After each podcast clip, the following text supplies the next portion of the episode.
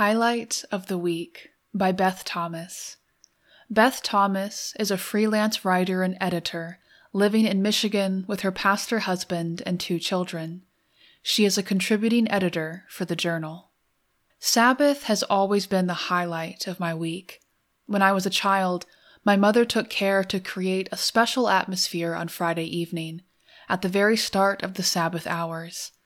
As the sun set, casting its brilliant hues of magenta and purple across the horizon, Mom would light our Sabbath candles, and Dad would choose a CD of calm, quiet music to set the tone for worship. As I snuggled into my spot on the couch with a cozy blanket, Mom would begin reading mission stories, Bible stories, angel stories, stories of God's intervention. After story time, we sang together sometimes accompanied by mom's guitar or the piano, sometimes a cappella.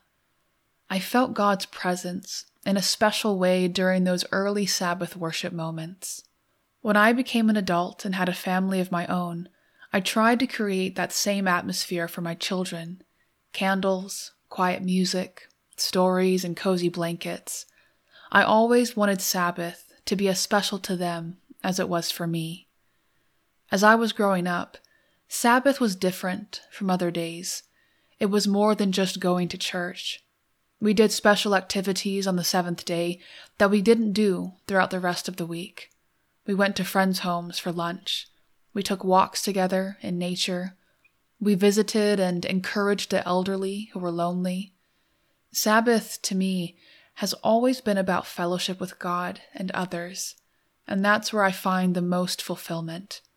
Even today, Good Sabbaths are marked not only by an inspiring church service and sermon, but by fellowship with others afterward. We're home. My husband transitioned from pastoring a district to working for the General Conference Ministerial Association several years ago. After we settled into our new home, we began looking for a church to attend. The greeters at the first church we visited welcomed us warmly. The sermon was sincere and the music engaging, but what really made us feel at home was the invitation we received to go on an afternoon excursion with several other families. We visited with our new friends until long after dark, and when we finally left, we looked at each other and said, We've found our new church family.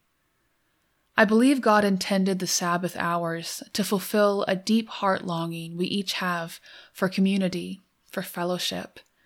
He created humans because he yearned for a relationship with someone made in his own image who could reciprocate love in an intelligent way.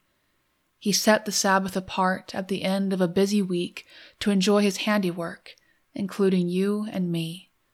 And during that 24 hour period, God invites us to put everything else aside and focus on reconnecting with Him and with one another. Pastoral life and duties often seem overwhelming, especially on Sabbath.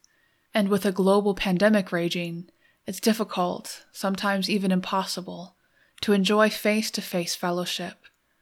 We hope this issue of the journal will provide some ideas on how the Sabbath can be a delight and give encouragement in these challenging days.